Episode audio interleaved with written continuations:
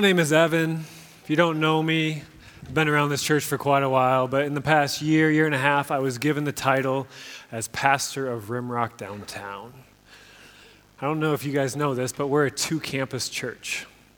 We have the main campus, which I've been referring to as Rimrock proper for years, and then we have the Rimrock Downtown campus. It's right by Tally's on St. Joe. Uh, we meet on Saturday nights.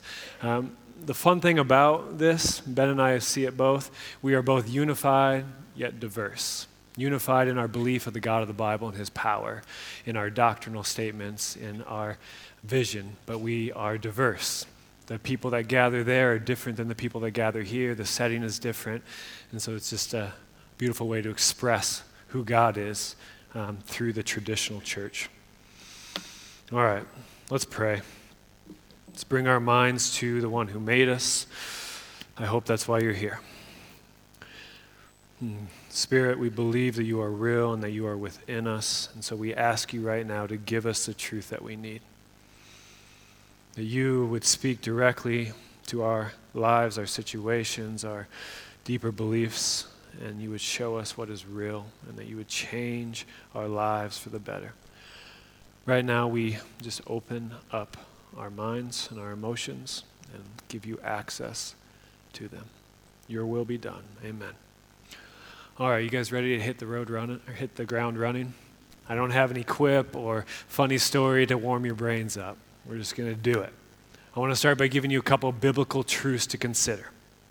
If you spent any time at all in a church, you've heard these things that have most likely become commonplace over time. But as you hear them right now, I encourage you to try to shake off the commonplace and lackluster approach that encased these truths. You were created, handmade for specific purposes in this time and place. Your Creator chose to step out of His realm of perfection and into our messy world in order to die a sacrificial death so that you could be redeemed from your own self induced brokenness.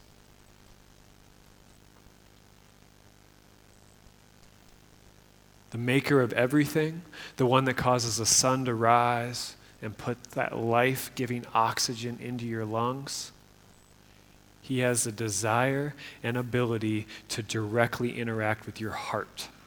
That's what the Bible refers to of your mind, your emotions, your willpower. And He wants to interact with those pieces so that you can experience a better life. It's the foundation of the Bible. Think about how much our life would change if we spent time daily considering those truths. You know, the first two, the fact that there is a God who created everything and that we have a Savior who came to redeem us, those are widely accepted in the church. But the third one, the fact that this same God has the ability and desire to interact with your day to day life so that you can have a better life, this one is not thought of nearly as often. But according to the Bible and countless testimonies, the Holy Spirit is as much a part of our reality as God and Jesus. In the same way that He made you and hopefully saved you, the Creator of the universe, whose powers are limitless, directly interacts with the deepest parts of who you are so that you can live the life that you really want to live. Over the next four weeks, we're going to be looking at four different things that the Spirit wants to and can bring to your life peace, joy, love, and hope. These four things, I believe, are foundational to a good life. Today, we're going to look at peace.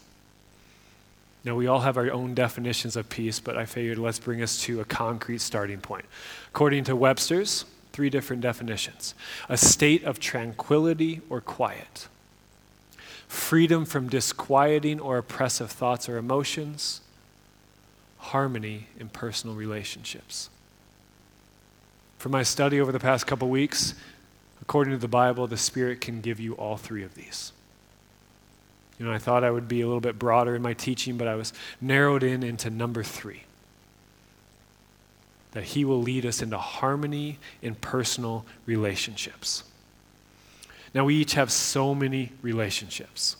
From casual to intimate, 90% of every day of your life is comprised of relationships. Think about it your family, your coworkers, your friends, people at the gym, fellow students, your neighbors, workers at Qdoba or Safeway, right? People that drive next to you. And the list goes on and on. A strong majority of our life, our days, are interacting with people. Now, I believe God made us to be social, that He hardwired humanity to operate with other people. Because of this, we have the ability to do far more than we could do alone. Think about some of those inspirational or corny metaphors. It takes two flints to start a fire. For the strength of the pack is the wolf, but the strength of the wolf is the pack. My favorite, the geese honk from behind to encourage those up front to keep their speed. You guys feeling those inspirational tingles? I'm glad it's not just an age thing to shake your head slowly and scoff. Right? Regardless of how you see those metaphors, people and the relationships that we have with them are what allow us to accomplish far more than we could alone. Relationships are what provide us encouragement and support when things get hard. In many ways, I believe that the people in our lives give us God's goodness.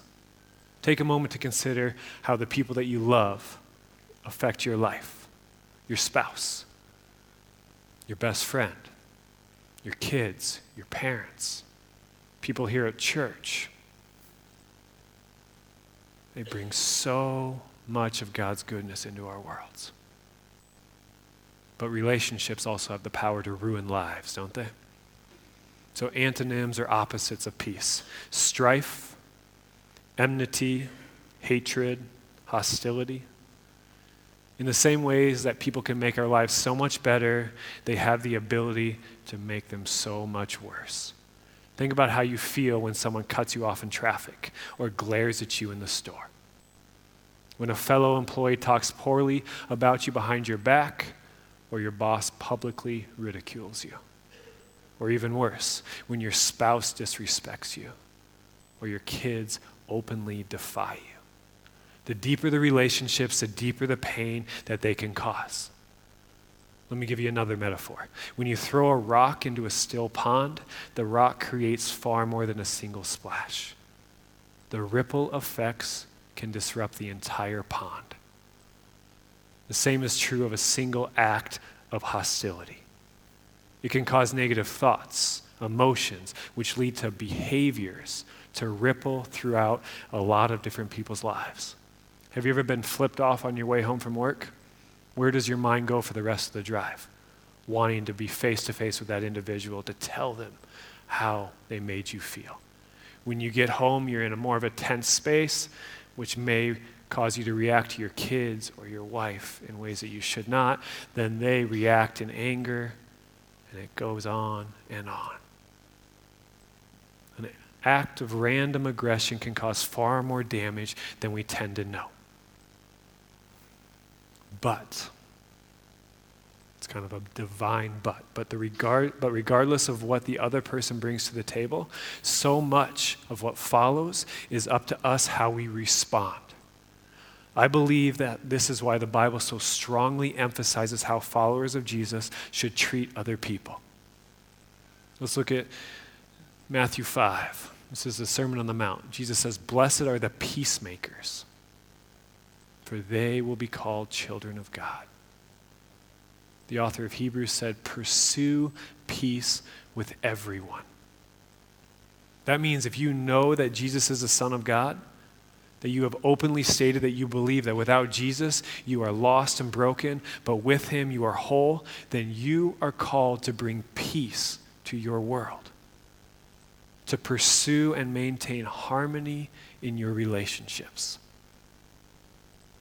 But this is so much easier said than done, isn't it? Whether they are strangers or friends, the most logical thing to do is to be angry, to react, and to write them off as not worth your time. We so easily justify this approach because it's what feels right to us in the moment. And it seems like a logical cause and effect. You choose to be rude, therefore, you chose to make me angry. I think it's time for an example. Right? It's always fun being a pastor when you're given a topic in which you're supposed to talk about pursuing peace. Right? This pulpit becomes more of a confession booth than anything. So I'm, I'm a part of a soccer league, a non competitive soccer league that meets on Sundays at the Y to play. Apparently, non competitive means that you're supposed to have fun and not bump up against each other too much. And if a guy and a girl are running towards the ball, you're supposed to be ladies first, kind of all the way around, just non competitive. But to keep competition out of a sport is so difficult. So let me give you an example. And you obviously know where this is leading. But I was moving towards the ball next to uh, the, the bleachers or the bench, and another individual came up, happened to lower his shoulder a little bit, and slam me over the bench. My face almost hit a steel grate that's at the end of those bleachers. Man, I saw red. I said things I should not have yelled in the gym of the YMCA, and then I happened to see a plastic water bottle next to it. My hand just reached out and then caused it to explode against the wall. It was a natural reaction, right, to what he did to me. But remember those verses? Blessed are the peacemakers. Pursue peace with everyone. Jesus also says in Matthew 5 So when you are offering your gift at the altar, if you remember that your brother or sister has something against you, leave your gift there before the altar and go. First be reconciled to your brother or sister, and then come and offer your gift. I love how black and white this verse makes it. It's above pursuing religious activities. You should always seek peace. But how do we do this? How do we genuinely pursue peace with someone when our natural response is to give them what they deserve? Now, I believe the only way we can do this is from the power that comes from the Spirit, the one who directly interacts with your mind and your emotions. Let me lay a little biblical framework so you can understand where this comes from. In Galatians 5, Paul says, Live by the Spirit and do not gratify the desires of the flesh. He then lists off what comes naturally from the flesh.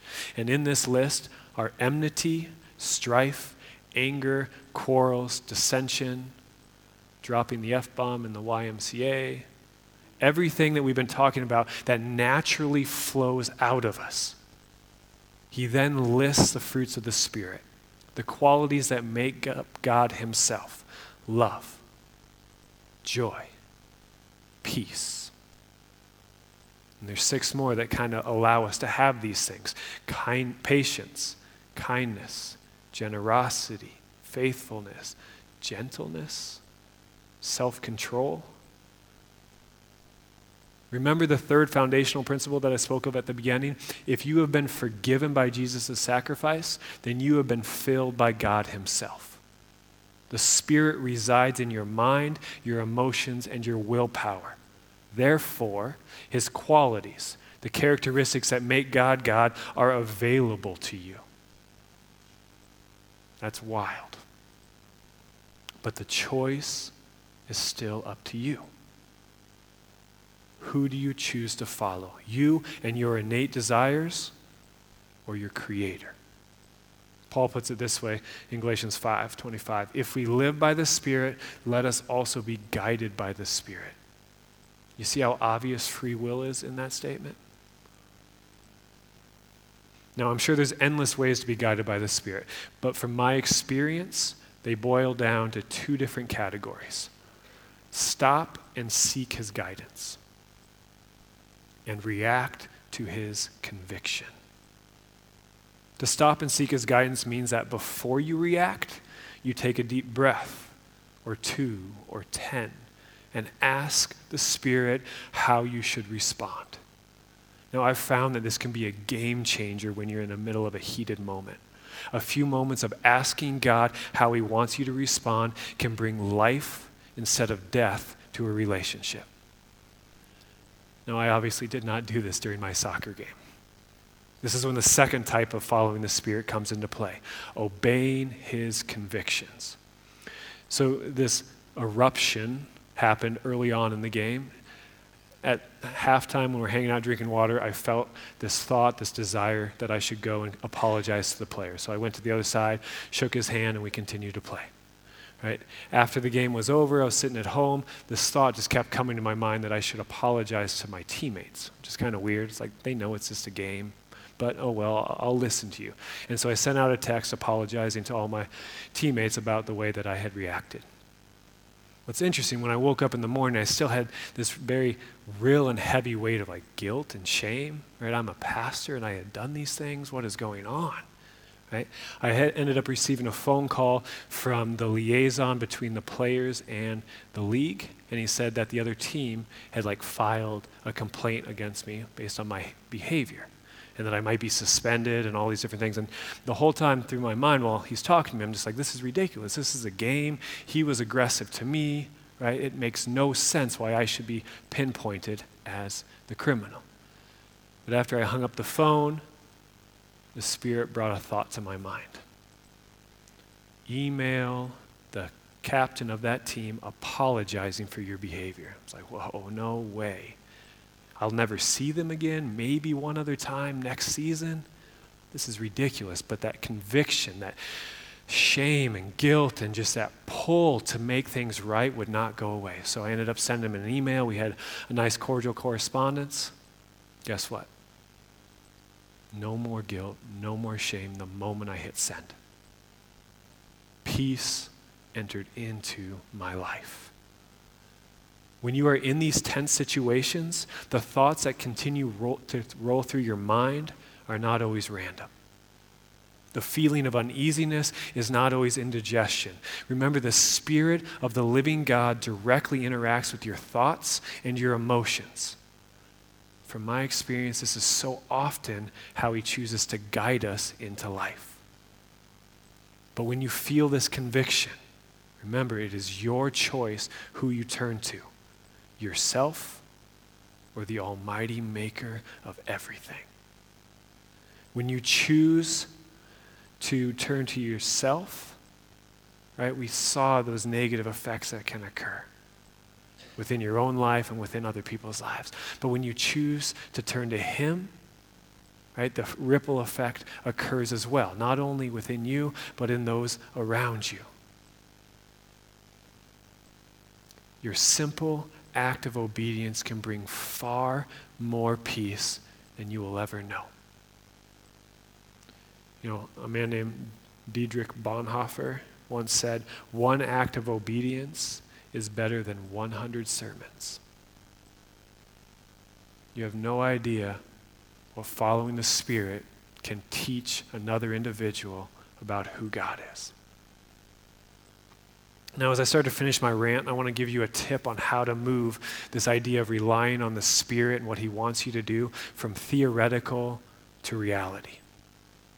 Now, I've found that when I remember how good God has been to me, it's a natural catalyst for me to genuinely love others.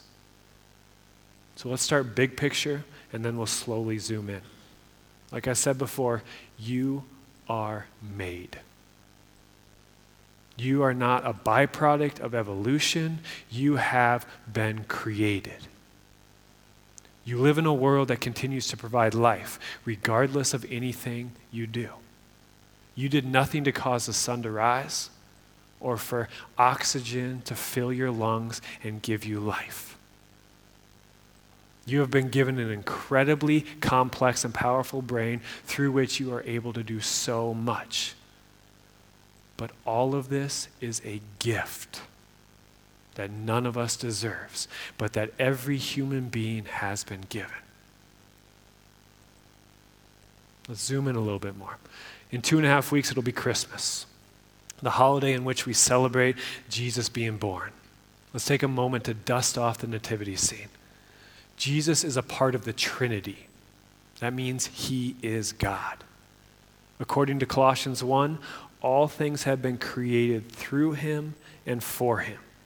He is before all things, and in him all things hold together. Consider that. Every foundational piece of this life is from Jesus. Think about that manger. A being of this power humbled himself, became a baby that would grow into a man who would willingly lay down his life so that the people that he had created and continues to sustain could be redeemed from their own foolish and arrogant choices. Jesus stepped into our arrogant and self focused world so that we could have the ability to have peace with his Father, God, the creator of everything. Through Jesus' death, an imperfect humanity has the ability to have a harmony in their relationship with their Maker. Jesus came to a broke down world to be the ultimate peacemaker. Now, this peace affects both cultures and our individual lives. Let's look at cultures first. I was talking to a good friend the other day who flies home to Romania tomorrow. He's been in the Black Hills for four years, working up in Keystone, I've got to watch God fully transform his life. It's been amazing to see. In talking about Romania, a country that has never fully embraced Christianity as a belief system that should affect your day to day lives, Instead, it's more like Roman Catholicism. It's called Eastern Orthodox. They have priests, and you go there once or twice a year. You pay him so that way he'll bury somebody or marry you. It's a very detached view on who God is. He said, because of this belief system, things that are common here are seen as very strange there. He was talking about how uncomfortable he feels about flying home and what his parents are going to think of the way he now acts on a regular basis. He said that people being friendly to strangers or giving a hug to someone that you've just recently met doesn't usually happen. Although every time you see my dad, he'll give you a hug, right? Hugs here are so common. He said, doing acts of kindness is not normal. It's hard for people to accept help. As a nation, we are really shy, most likely because of communism. But here in America, it's different. Now, I know we don't live in a perfect country, right, and it seems like things are getting worse and worse. But it is not uncommon for people to help those they don't know. Also, think about equality and freedom of choice. They are major parts of our culture. This is because our country was founded on biblical principles. If you want to go deeper with that, come and talk to me. There's a book that blew open my understanding of why we live in the country we live in. Jesus has brought peace to our daily lives that we hardly ever notice. He's also brought peace to us individually. Those of you who have cried out to Him for salvation from your foolishness, you have experienced God's goodness in customized and unique ways. When someone who is, is with is in harmony with the God of the Bible, they are given His Spirit. Like I mentioned before, this part of God gives us guidance on how to live better lives. When we are in the hardest parts of our lives, He also gives us peace that surpasses all understanding. Philippians 4. Do not worry about anything, but in everything by prayer and supplication with thanksgiving, let your requests be known to God. And the peace of God, which surpasses all understanding, will guard your hearts and your minds in Christ Jesus. And I wish I could just pass a microphone around this room, giving you a chance to share these stories when the God of the Bible directly interacted with your life, both big and small. I hope you understand what I've been laying out before you. We have so much goodness but all of this goodness is fully undeserved and unearned. Even though at our very core we are selfish, we do what we think will be best for us.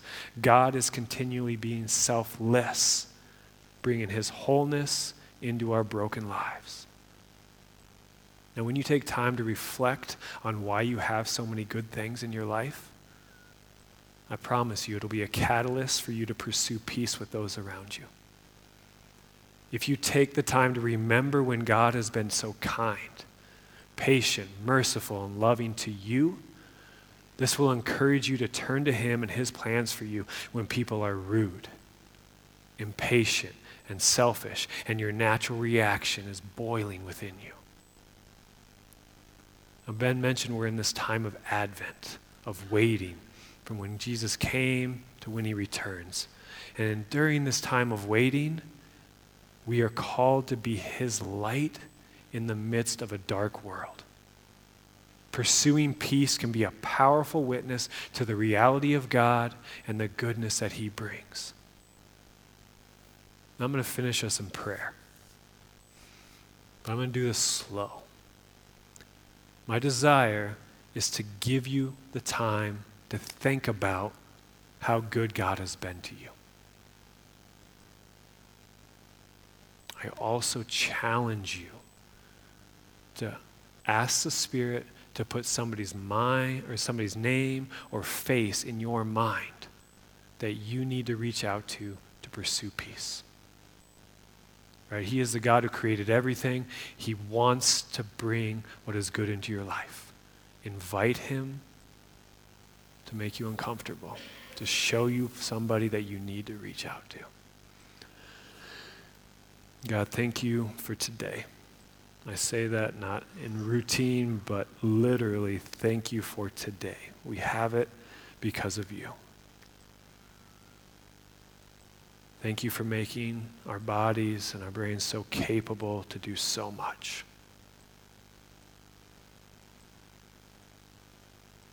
Thank you for giving us relationships that bring your goodness into our lives, for putting people that love us so well into our midst.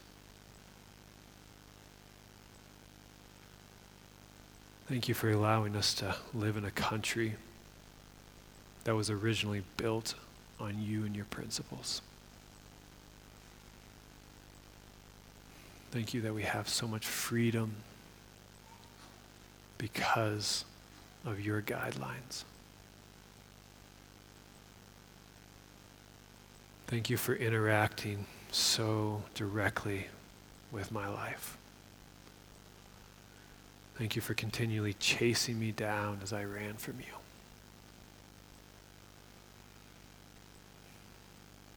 Thank you for giving me thoughts and emotions that have slowly changed me into the man that I more want to be. Thank you for not leaving me in the midst of my selfish and broken world, but for giving me your grace. God, I ask that you would bring a name, a person into my mind right now. Somebody to which you want me to reach out to, to humble myself before. Spirit, I ask that you would give me courage, that you would give me boldness to be selfless, to look beyond my own emotions and my own logic, so that you can be glorified in the midst of this relationship. God, without you, we have nothing. Lead us into your, the life that you want us to have. Amen. As you leave here, go and pursue peace. Be a peacemaker in the world in which you live. Bring God's goodness to other people's lives in tangible ways. Make your world better.